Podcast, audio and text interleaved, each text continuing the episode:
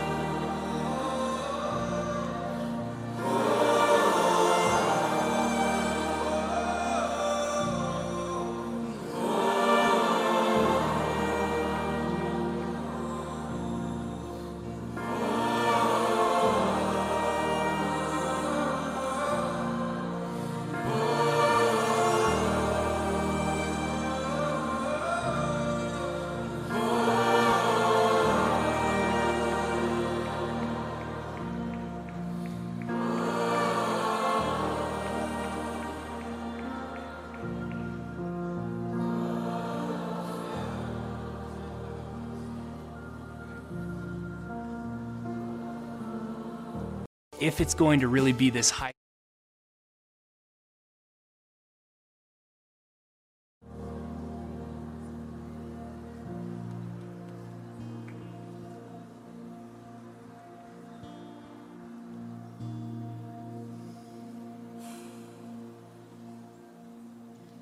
Death could not hold the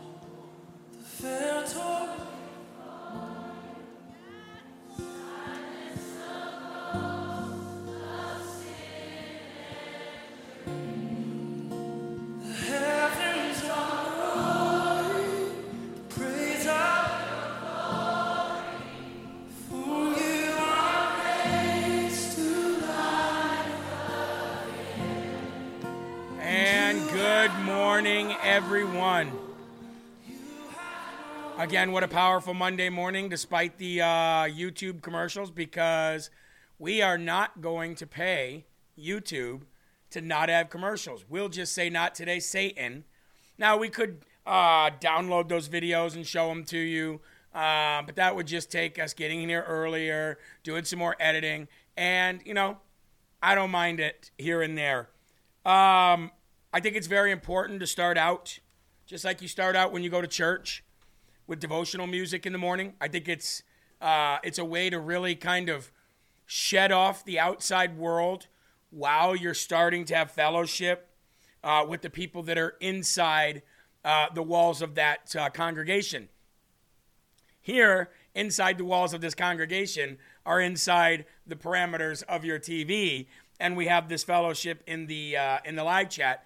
But I think it's very important that we, you know, we have that devotional music playing, the piano, praising to God. I think it kind of really gets us all on the same page and lets us push out the world, kind of reject uh, what the uh, the devil and and and the demons of this world that are all around us. Uh, they're trying to uh, force on us. It's a way to kind of reject that and kind of all come together and, uh, and and get on the same page. And I think it's important that you do that in church. I think it's important that you do it here. Um, and it really kind of gets me in the mood, especially if we got a good song. Now, guys, remember the song that we had on Friday? That get up, get up, get up, get up out of that grave. Come on, get up, get up, get up, get up out of that grave. Let's go. That kind of stuff. It really kind of gets my Holy Spirit alive in the morning, and you know, makes me remember that I'm rapture ready and and to stay focused and to stay on that that uh, that narrow path. And here we go, guys. It's Monday. It is another. It was another week. Uh, T Green says, please pray for me. I was in a car accident. I'm fine. Just need prayers for peace of mind, mental images that haunt me. Bless all of you. We will definitely keep that in our prayers. Um, Splendor Face said, Jeremy, I tried to find the song that you played on Friday, but I can't. Do you know that I also told my uh, kids about it too, and they tried to find it and they couldn't? I guess God just directed me to that song that day, that um, because it was that special, right? Um, a long weekend at the Harrell household. I know it's probably a long weekend where you guys are too. Um, but I'll tell you what, I had to break open the book of Job this weekend in my house. I had to break open the book of Job this weekend because um, Satan is working overtime and we need as much scripture as we can possibly muster up. We need as much faith as we could possibly muster up because this year is going to get harder and harder, and we're going to see the institutions and the safe havens that we have uh, built in this society, we're going to see it crumble uh, in 2024. And we're going to need God uh, more now than ever. So I felt attacked this weekend. Uh, Scotty said, This is for Eli and his wife. Dinner on me tonight, Eli. That was nice. You know, as people keep looking out for us. Scotty and so many others. Thank you for that. We appreciate you. God bless you. Um, Kara said, I found it. Kara can you put the link in the descri- in the uh, live chat? It's okay. We'll leave it there. It's LFA related. So if you found it, put the link in there for everybody else. We would appreciate it. Or put it in the lower section. That way everybody has access to it later on. That would be great. Um, so yeah, this weekend, you know, the, well, really this last what, Eli, couple weeks, three weeks, the devil's been hitting my family hard. Um, you may or may not know, and so I really needed to to open up the book of uh, the book of Job this weekend, which we're going to read from today. Now, also the websites jeremyherald.com, the newsletter, and lfatv.us um, might be down today and tomorrow because we've been attacked so much. We're migrating it to a different security, uh, a different server, a different um, group, so that we can have 24 hour security uh, at the utmost level on our sites. So if you try to go to jeremyherald.com and leave a donation today or lfatv.us or try to uh, order any of the clothes, you may not be able to do so just because of, of that fact. Um, the other day, when we did the border coverage show, we were attacked more times in one day than we were attacked the previous week. So somebody, somewhere, is trying to stop LFA TV, and we know it all links back to the devil, just like all the problems in the White House link and our government link back to Barack Obama. So, and uh, isn't it funny how they how they're kind of like you know interwoven Obama and Satan. But anyway, ladies and gentlemen, today today's show is titled "If Only." Now, what can I be talking about? Well, we're going to go to the book of Job today. But before we do, we're going to go to prayer. It's 17 minutes past the hour. Let's get into this show the way we should get into this show and put God first place. Amen? All right, here we go.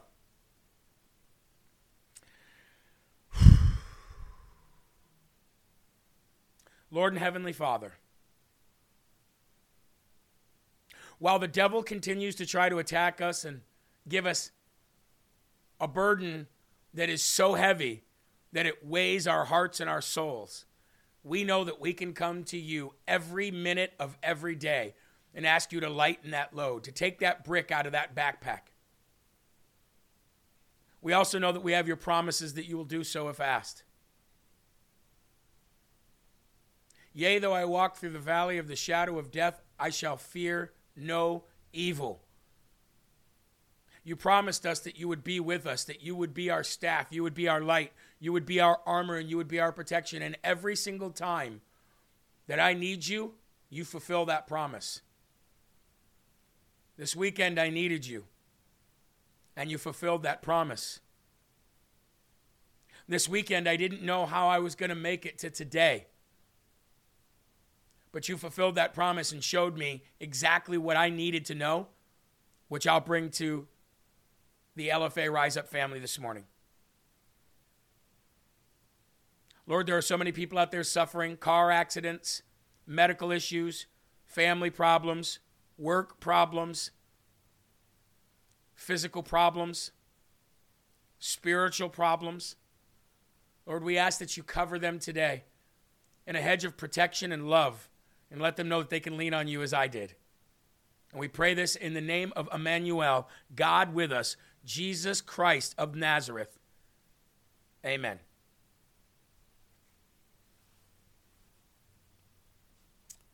All right. The book of Job. Let's get into it, shall we? Now, for all of you who don't know about the book of Job, I'm about to give you the breakdown from understanding the 66 books of the Bible written by David Jeremiah, which is I just think a great, a great. Uh, Eli, what is that called where they use a name, a pseudonym, where a writer uses a name that's not their name? Isn't that what's called a pseudonym? Alias, pseudonym. Well, obviously this is a pseudonym or an alias, David Jeremiah. But put two, put the two together, and you've got something incredible. Uh, but we're gonna read from the from this explaining the book of Job. But before we do, let me give you my own explanation of Job. Okay. If you're talking about a sinless man, the only name that you can ever utter is Jesus of Nazareth, Yeshua, Yashin, Emmanuel, thousand different names, but you know who I'm talking about. But if you're talking about people on this earth in the flesh who are about as close to sinless as you can get, Job would be one of them. Now, Job is a human, so he was born into sin, and he obviously had committed sin in his life. But Job walked a God fearing, God filled, Holy Spirit filled life. He obeyed God, he obeyed the commandments. Job was not a hypocrite. Job gained wealth, wisdom, love, compassion, family. Uh, his business was booming.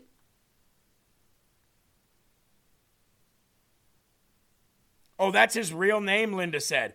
Wow. I didn't know. I thought that was a pseudonym. That's his real name. Wow, David Jeremiah.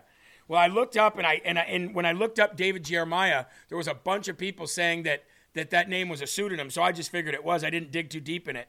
He's a Baptist pastor. Yeah, I knew that, but I, I just thought that that was maybe he changed his name to that uh, to, for writing and stuff like that. But that's his real name. That was his birth name. Learn something new every day. It's what I love.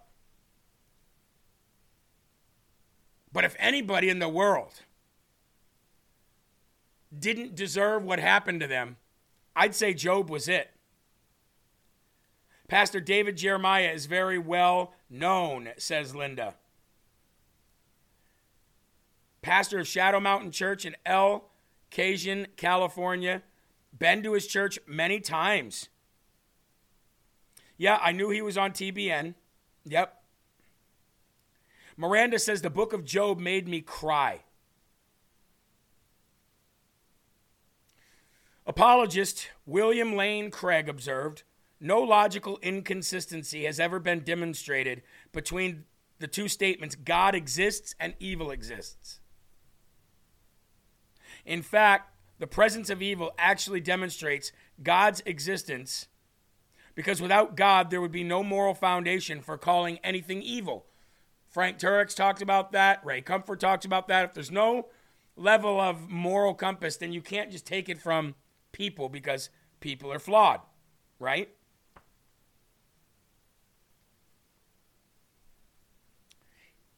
He's right. Nevertheless, the question of evil still vexes us, and it is difficult to explain the presence of suffering in the world. All of us occasionally ask the question, why? The book of Job addresses this issue head on. As the book opens, we learn more about human suffering, but by its conclusion, we also learn a great deal about God's sovereignty. The outline of Job is easy to follow. The first two chapters are prologue in which we're introduced to Job and his, and his disasters.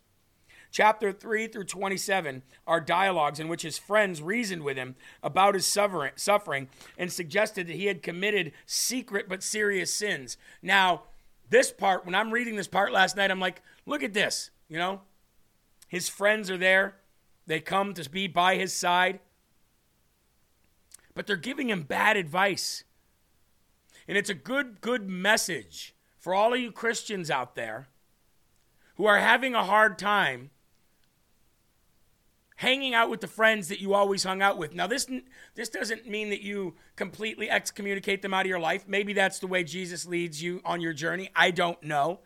But I do know that even your Christian friends can give you bad advice.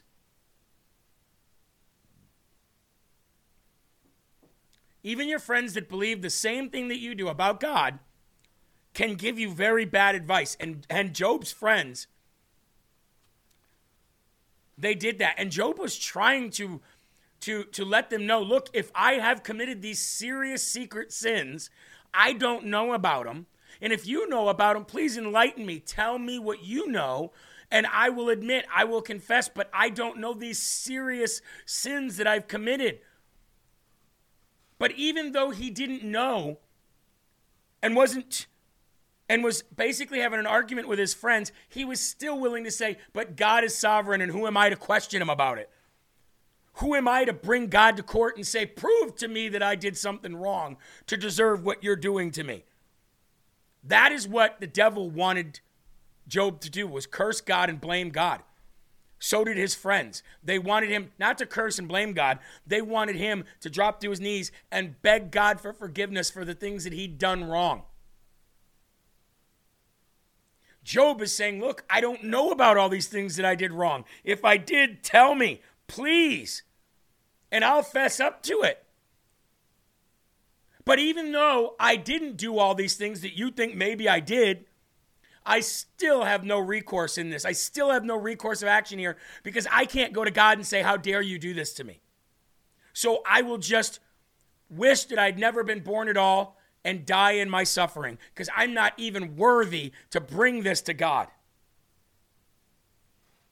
Pretty incredible story. Chapter 28 through 42 are set of monologues, mainly by Job and God. And the final paragraphs of the book comprise an epilogue in which Job's problems are resolved and his wisdom is deepened. Righteous people like Job do sometimes suffer, and the devil himself is often behind our troubles. But God can be trusted, and we must learn to walk by faith rather than sight. If you're facing difficulties today, remember the statements of Job words of sheer but splendid faith. Though he slay me, yet will I trust him. I know that my Redeemer lives. Now, let me just give you a, um, an overview of what Job is feeling right now. Okay? Even his wife, even his wife was basically telling him to turn his back on God because God clearly didn't do what he wanted to, what he thought that he always uh, deserved, or the life that he lived, or everybody thought that either Job did something wrong and that Job should say he's sorry, or he should confront God about it and say, What's up, bro? What are you doing to me? I lived this good life. Everybody gave him bad advice. Now, do you want to know what Job was going through at this time? He had lost everything.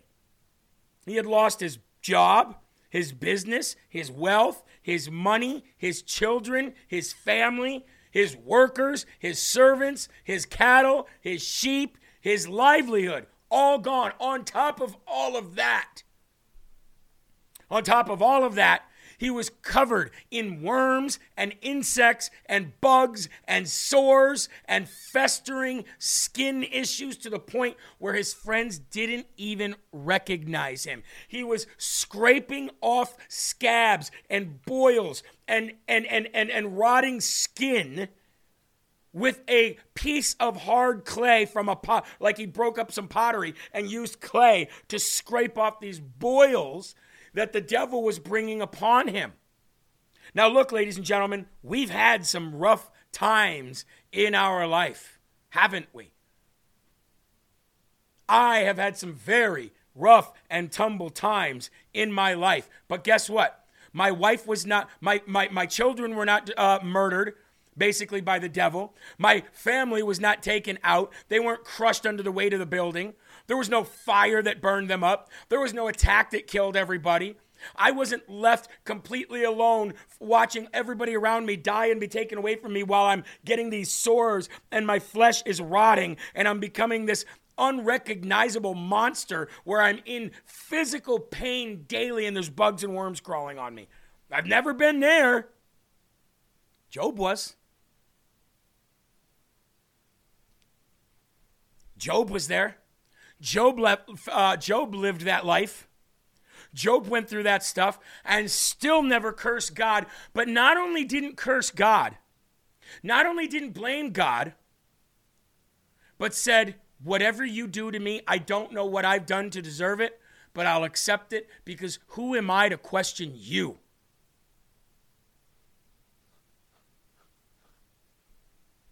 And then when he did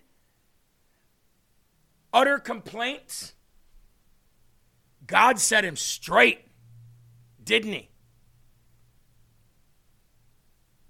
God set him straight. Bad Moon, who or was it Bad Moon? Bumblebee. Any lesser man, including me, probably would have killed himself. 100%. Oh, 100% they would have committed suicide going through what Job went through. And the moment Job let out any kind of utterance of a complaint, God was like, Excuse me? Excuse me? And this is what I love about Job the book of Job. This is what I love about it. It shows that a father and a father's love is disciplinary. We know that a woman's, a mother's role and a mother's love is one of nurture and nature, where a father's role is one of guidance and discipline. Doesn't change. Now, God embodies all of those beautiful roles. But one thing that God makes sure He does, He's very strict, He's very to the point. There is no blurred lines, there is no confusion, and He's going to tell you what you don't want to hear, and He's going to put you in your place as who are you to question me? That is what I love about Father God. That is the kind of father that we are supposed to be. And unfortunately, women of this world, children of this world, and woke globalist societies have taken the role of a man and beat it down to nothing and weakened it to the point where fathers and men and heads of households are afraid to be just that. My own daughter is questioning hierarchy. My own daughter is questioning a man's role versus a woman's role because my own daughter is starting to is starting to see the feminist crap of the world that tells her that if a man says that he is above you, that is wrong. Understanding, though, or not understanding my daughter, not understanding that a man uh, being head of household and his role is, quote, above a woman doesn't mean that he is better than her and he treats her like a slave. She doesn't understand the Hebrew and the Greek meaning of the hierarchy of men, women, child. God, Jesus, Holy Spirit, men, woman, child.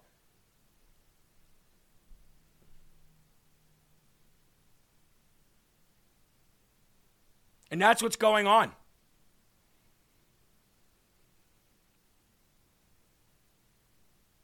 We must, as Christians, we must live within the boundaries of God's law. And just because we might not agree with, well, I don't know if that should be the way it is. It's not your it's not your choice. It's not your your opinion about something and whether you think that God should or shouldn't do that, or whether he should or shouldn't have done that, or whether Jesus should or shouldn't have done that, is not your call. You are not the center of the universe. You must live within the Word of God, period, or you're going to have a lonely, depressed, unsatisfied, unfulfilled, full of holes life, period.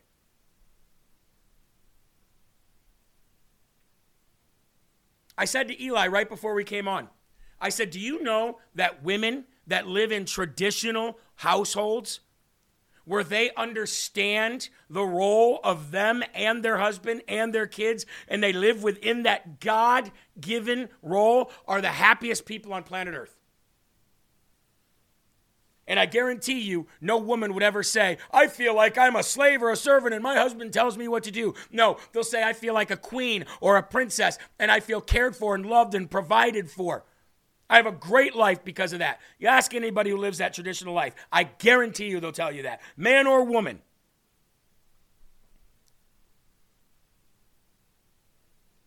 And they won't let anybody tell them otherwise. Just like Job was not going to listen to his friends or his wife when he knew otherwise and give in and either A, curse God, or B, say, whatever I did, please, please stop all of this. I didn't do anything. God, Job just cursed his own life. I wish I was never born.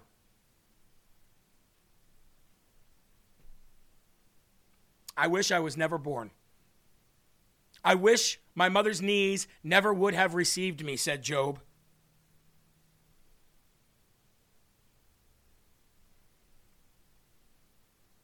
Now, as I'm reading through the book of Job, and as I'm trying to take my own problems and stop making them mountains when they're literally molehills, the book of Job puts everything into perspective for me. Man, does he put does that book put everything into perspective for me? Makes me feel this big. Makes me feel so incredibly selfish for complaining or being upset about anything that's going on in my life.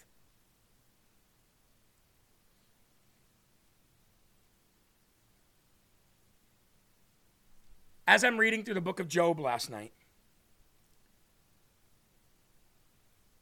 um, you, you know when you're reading through the Bible and you're kind of like, you're reading and you're comprehending, but you're praying at the same time? I don't know if you guys do that, but that's kind of like what I do. Like if I'm like sometimes I'll be reading and like something will jump out off jump off the page and it will uh, it, it, it'll kind of inspire me to remember something or while i'm reading and still comprehending and i'm kind of i'm kind of registering what i'm taking in and i'm registering the memories that it's bringing up or i'm registering what god's trying to tell me while i'm still reading and comprehending. And at the whole time i feel like i'm in prayer. When i sit down by myself to read the bible i feel like i'm in prayer I feel like I am actively praying, even if I'm just reading and comprehending. So while I'm reading this last night, I'm at I'm in uh, Job 9 at this point. I'm in Job chapter 9. And I'm getting to the end of Job chapter 9 and boy, did I get smacked in the face with something. So much so that I instantly brought tear it instantly brought tears to my eyes and I said, "Sabrina, she was in the other room. I think she was making dinner at that time. I said, "Sabrina, you got to hear this." She stopped cooking and we you can see from our like you can there's an opening from our kitchen to the room I was in. And so I she stayed in there and she goes, "What's up?" And I read her these verses. And I said, "I don't know how I never saw this before." God is speaking to me right now, and I need to tell you what I just read. And I read her this, and she started crying. Now, let me ask you a question. How long before Jesus did Job live? Now we know Job is after David. We know it's before Psalms, but it's and we know the Bible is not a chronological book in in in, in every fashion. We know that there's some chronological order there. But I was like, when when did Job live? Like where was he in the in the you know the pages of the Bible? Well, he was after Solomon, he was after David, but he was way before Jesus. Does anybody know offhand? Because I don't. I didn't look this part up. How many years before Jesus' birth was Job? I know that there's somebody in here that's more theologically uh, educated than I am. Starman said, Paul said, walk in the spirit, you and you want fulfill the lust, and you won't fulfill the lust of flesh. Amen. Amen. I see a lot of people talking to each other. Does anybody have the answer of how long before Jesus was Job? TJ says, I was finally able to take my Christmas decor down. Yes, God is good. Job was the first book written. You know what that means? 1500 years ago. If Psalms were written 1,000 years before. Job was alive in the days of Noah. Oh, okay. So it was Job was after was after Samuel's, after Chronicles, was after Kings. But what year did Job live? Like 2,000 years? That was something that I didn't look up. He was before Abraham said faith. 1,500 years before Jesus. That's what I wanted to know. How many years was he? 1500 years. Is that is that what the consensus is?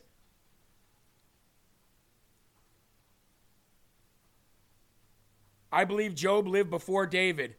Yeah, he came after he came after in the Bible. I'm saying he came after if you're looking for him chronologically in the Bible, he doesn't come until after Kings, after David, after Samuel, but I didn't know when he lived lived. Job lived between the flood and the time of Moses. Many scholars place Job in the patriarchal period around the same time that Abraham lived, Genesis 11, 28 and 29. Okay, so now we're putting perfect. Perfect. Job was written 2000 BC. All right, perfect. So now we know how far along Job was ago, how far before Jesus Job was. I just wanted to establish that so that we, because chronologically the Bible is not in order. You know what I mean? You'll read one thing from one year and another thing after that from a year way before that. So some of the Bible is chronological, a lot of it is not. So I didn't know what year it was. 1668 years was Job before Jesus. Okay, perfect. Now let's get into this. I want you to open your Bibles, if you have them, if you have them handy, to Job 9 32. Job 9:32. That's where we're going. Believed to be one of the oldest books in the Bible. Now I know what you meant by first written. Okay. You guys all there? Job 30, uh, Job 9:32. 1668 years. Wow. Okay. So 1668 years or the better part of 2,000 years before Jesus, Job said this He is not a mere mortal like me, that I might answer him, that we might confront each other in court. And this is the part that brought tears to my eyes instantly. If only there were someone to mediate between us, someone to bring us together. He's talking about him and God. So that this terror would frighten me no more. Then I would be able to speak without fear of him. But as now as it stands now with me, I cannot.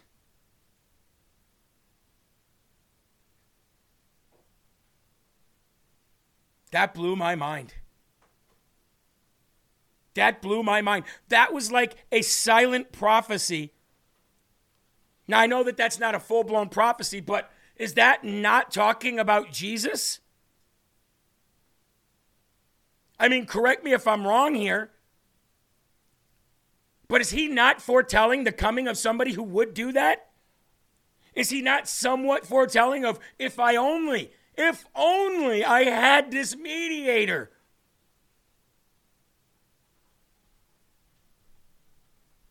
Let me read it again. He is not a mere mortal like me that I might answer him, that we might confront each other in court. If only there was someone to mediate between us, someone to bring us together, someone to remove God's rod from me, so that this terror would frighten me no more. Then I would speak up without fear of him. But as it now stands with me, I cannot. Folks, he was asking for Jesus before he knew what Jesus was. He was praying for a, for a mediator. He was praying for a go between. He was praying for the way, the truth, and the life. There is no way to the Father except through me. And only after he uttered these words, if only, did God literally speak to Job. Only after he prayed, if only there was someone to mediate between us, then I could do it. Who is that someone? Who is the only mediator between us and the Father, the Creator? It's Jesus Christ. And this was the better part of 2,000 years before he was here. Now, we know he was here. We know he was here before the earth was formed. But as far as Job is concerned, he's praying to Jesus, not Muhammad, not even God. He's praying for somebody to mediate, for somebody to take his words to God because he's not worthy to do it. Not in this capacity.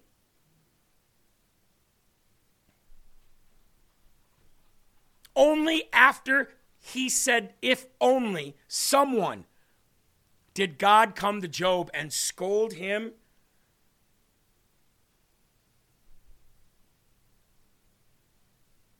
What an incredible revelation that was last night. What an incredible revelation. Blew my mind, made me cry.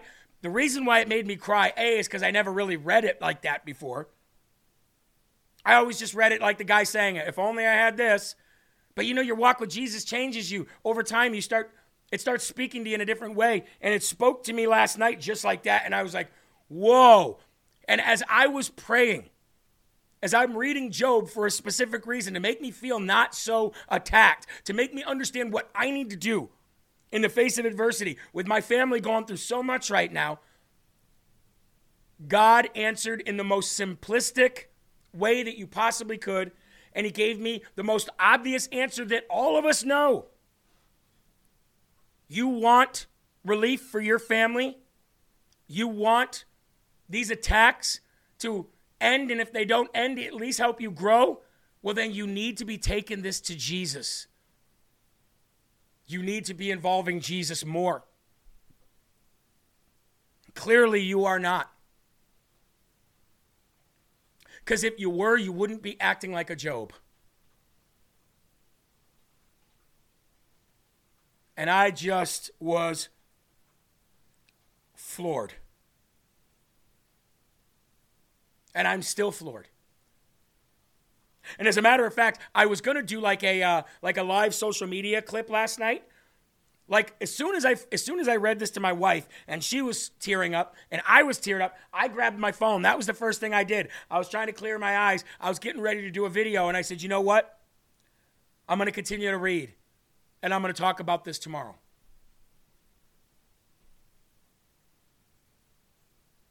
Blew my mind. Job knew he needed Jesus before he knew who Jesus was. Job knew he needed somebody in between. Job knew that he could not take this problem to God because he was too fearful to accuse God of doing something. Like he even said before all this when he's talking to his friends, this God can move mountains without us even knowing about it. He can he he stops the waters. He's the one who created everything and said, "Here's your boundaries. This is where you stop." I'm going to go to God? Are you kidding me? I'm going to go to him and, and, and complain to him about what he's doing to me? If only I had somebody like a Jesus. Well, you did, Job. And you prayed to him. And when you prayed to him, that is when God revealed himself to you. It's really incredible. It really is incredible. All right, folks, we've got, it is Monday, right? So we've got a Monday morning Ray Comfort video for you.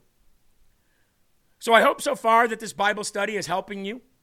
I hope it's helping you um, understand that when you have troubles and times of fear and whatever else going on in your life, that you can open up Book of Job because the Book of Job will make you feel humble real quick. real quick. Folks, Comfort Monday. Okay, I'm going to ask you something really personal. Can you handle that? Maybe. What about you? I'm uh, sure. Do you get pleasure out of lusting after women? Sometimes. If I see a girl I like, I mean, maybe. What about you? Do you get pleasure out of lusting after women? I wouldn't say pleasure just because, like, when I lust after someone, like, I feel gross. You mean your conscience condemns you? Yeah. Do you know what's morally wrong? Is that what you're telling me? I feel like I'm making someone uncomfortable, and like it makes me by proxy. They don't even know about it. When you look at porn, they don't know about it, but you can get pleasure from it. Am I right? Yeah. You think lust is morally wrong? What do you think God thinks of it? I don't think lust is inherently morally wrong. That's like a just an instinctual thing. It's just so you're a primate. You want to procreate, and that's your primal instinct. That's what we are. That's what we do. Do you respect Jesus? If I knew Jesus, I would respect him. I respect what he what he did based off of the, the book. Yeah. yeah.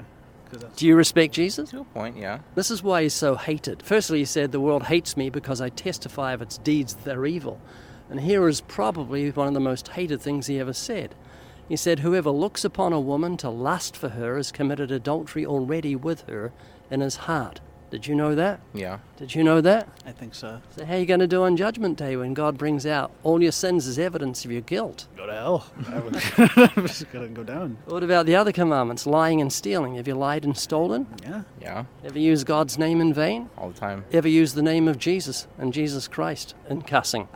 Once or twice. Yeah. What about you? Uh, quite a few times. Isn't that amazing? Only one person in all of history has ever had his name used as a cuss word, and it's the one who said the world hates me. So, guys, you've blasphemed, you've lied and stolen, and you've committed adultery in your heart. Have you had sex before marriage? Uh, yeah. You had to think about it for a minute. What about you? Yeah. So, you've told me you're a lying, thieving, blasphemous, fornicating, adulterer at heart, and you do have to face God on Judgment Day. If He judges you by those Ten Commandments, you're going to be innocent or guilty. I'm going to hell, like, instantly. And what about you? Yeah, going right behind him. Does that concern you? I mean, it doesn't concern me in my day to day life. I'm content in the fact that I know I've sinned a lot in my life. So if I was going to hell, I'm going. I'm going to hell. Man, it horrifies me. I don't want the, my worst enemy to go to hell. Have you heard what the Bible says about it? There's weeping and gnashing of teeth and pain and suffering. This life has got enough pain without ending up damned in hell. Have you ever heard the Bible verse, the wages of sin is death? That sounds familiar. It's saying God is paying you in death for your sins, like a judge who looks at a criminal who's committed murder and laughs at the electric chair. The judge says, I'm going to show you how serious your crime is. I'm giving you the death sentence. This is your wages. This is what you've earned. And guys, sin is so serious to a holy God, He's given you the death sentence. You're on death row. you're waiting to die, and your death will be evidence to you that God is deadly serious about sin. And you know what God did for guilty sinners so we wouldn't have to go to hell? Got crucified? How can that help you 2,000 years after it happened? Here you are under God's wrath, heading for hell. How can the death of Jesus help you? I don't, know. What, do- what, do you, what do you think? Um, I think definitely that the sacrifice he made is why we can live the life we live today. Well, let me share the gospel with you, and this will change everything for you guys. If you can get a grip of this, you'll never be the same. The Ten Commandments are called the moral law. You and I broke the law. Jesus paid the fine.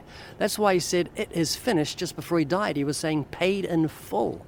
If you're in court and you've got speeding fines, a judge will let you go if someone pays those fines. You say you're guilty, but you can leave because someone paid your fine, and it's legal. Well, God can legally take the death sentence off you and let you live forever, all because Jesus paid that fine in his life's blood and then rose from the dead and defeated death. And all you have to do to find everlasting life is repent of your sins, turn from them, and trust in Jesus. Put your faith in, like you trust a parachute. If you're going to jump out of a plane 10,000 feet, why would you put on a parachute? Uh, because I don't want to die when I hit the ground. Yeah, and your motivation is fear. And that fear is your friend, not your enemy, because it's making you put on a parachute. And guys, because I love you, I've tried to put the fear of God in you today. I've tried to make you scared, hoping you'll see that fear as your friend, not your enemy. Because it's doing you a favor, it's making you serious about God. It'll bring you to the foot of the cross where you'll find everlasting life. Can you hear what I'm saying? Yes, sir. You're going to think about what we talked about? I am. What about you? Oh, definitely. So, when are you going to repent and put your trust in Jesus? I feel like I'm not worthy of that. If I do that, Sons, you're not worthy. You're a wretch like me. You- You're under God's wrath, and if He gave you justice, you'd be damned. That's what grace is it's unmerited favor. Have you heard the song Amazing Grace? uh, What's the words? Do you remember? Amazing Grace, how sweet the sound. Amazing. Grace, how sweet the sound that saved, Saved a wretch like me. I once was lost, but now I'm found, was blind, but now I see. So you're not worthy, I'm not worthy, but God is good and kind and extends His grace towards us because He's the lover of our soul. Does that make sense? Yeah. Make sense to you? Yeah. And the miracle of being born again is that God will take your heart, which loves to sin, and He'll give you a love of righteousness. That'll be your own personal miracle because God will give you a new heart with new desires. Any of your family Christians? Uh, yeah, my, my whole family. Yeah, and they're all praying for you, and today's an answer to their prayers. Can I pray with you guys? Sure. What about you? You happy? Well, let's bow in prayer. Father, I pray for these two young men that they will consider their secret sins and find a place of genuine sorrow, that they'll understand the cross, that you extended your love toward us, and that while we were yet sinners, Christ died for us. And this day may they truly repent, be born again, given new heart, new desires, with the knowledge they have everlasting life, all because of your amazing grace. In Jesus' name we pray. Amen. Can I give you a book I've written called Scientific Facts in the Bible? Sure. You too? Yeah. I'll give you a Gospel of John and a little booklet called Save Yourself Some Pain, which are principles of Christian growth. I think I may have gone this way. I've, I've like I read through it in like just in passing time through my classes. Living Waters exists as a non profit ministry to help you grow in your faith. Here are three things to help you do just that the Living Waters podcast, the Evidence Study Bible, everything you've ever wanted to know about the Christian faith, and the starter kit, four of our most popular gospel tracts. Yeah, you can order all that stuff, and just like James O'Keefe, citizen journalist, you can actually be a citizen of of heaven and have these, um, you know, these goodies, these gospels to give out when you go places. Have them in your car, have them in your truck, have them in your purse, whatever it is. Ladies and gentlemen, I think the moral of today's show is Job cried out to Jesus before Jesus physically walked the earth. Even though you and I know that Jesus has been here since the beginning of time, and even though Job would have at least had some kind of a, a thought process of, of, of, of, the, of the God coming and saving uh, the world from evil, he didn't know who Jesus was. He didn't know about Jesus of Nazareth. And he was crying out to the one who is the way and the truth and the life. 2,000 years before he walked the earth. That, to me, ladies and gentlemen, is mind blowing, incredible, and wonderful. So, before we end up leaving today, since we just read from Ray or watched Ray Comfort, I'd like to read this next part of his book, How to Bring Your Children to Christ, which I am working so incredibly hard to do right now. A good friend once called me and said that he had been offered a movie deal, but had a problem with his part of the script. The storyline was wonderful, but as usual, in a romantic movie, it included with a passionate kiss. He would get $100,000 for his role in the movie, but he said, I won't kiss another woman like that. And besides, what would my kids think of me if they saw that movie? He turned down the part not only because using a stand in would still have had an appearance of evil, but because it could have undermined his testimony of the gospel. I greatly respect him for taking this stand. Think of it. Could you bring yourself to, to kiss someone other than your spouse for 10 seconds for $100,000? The incident reminded me of a story I had.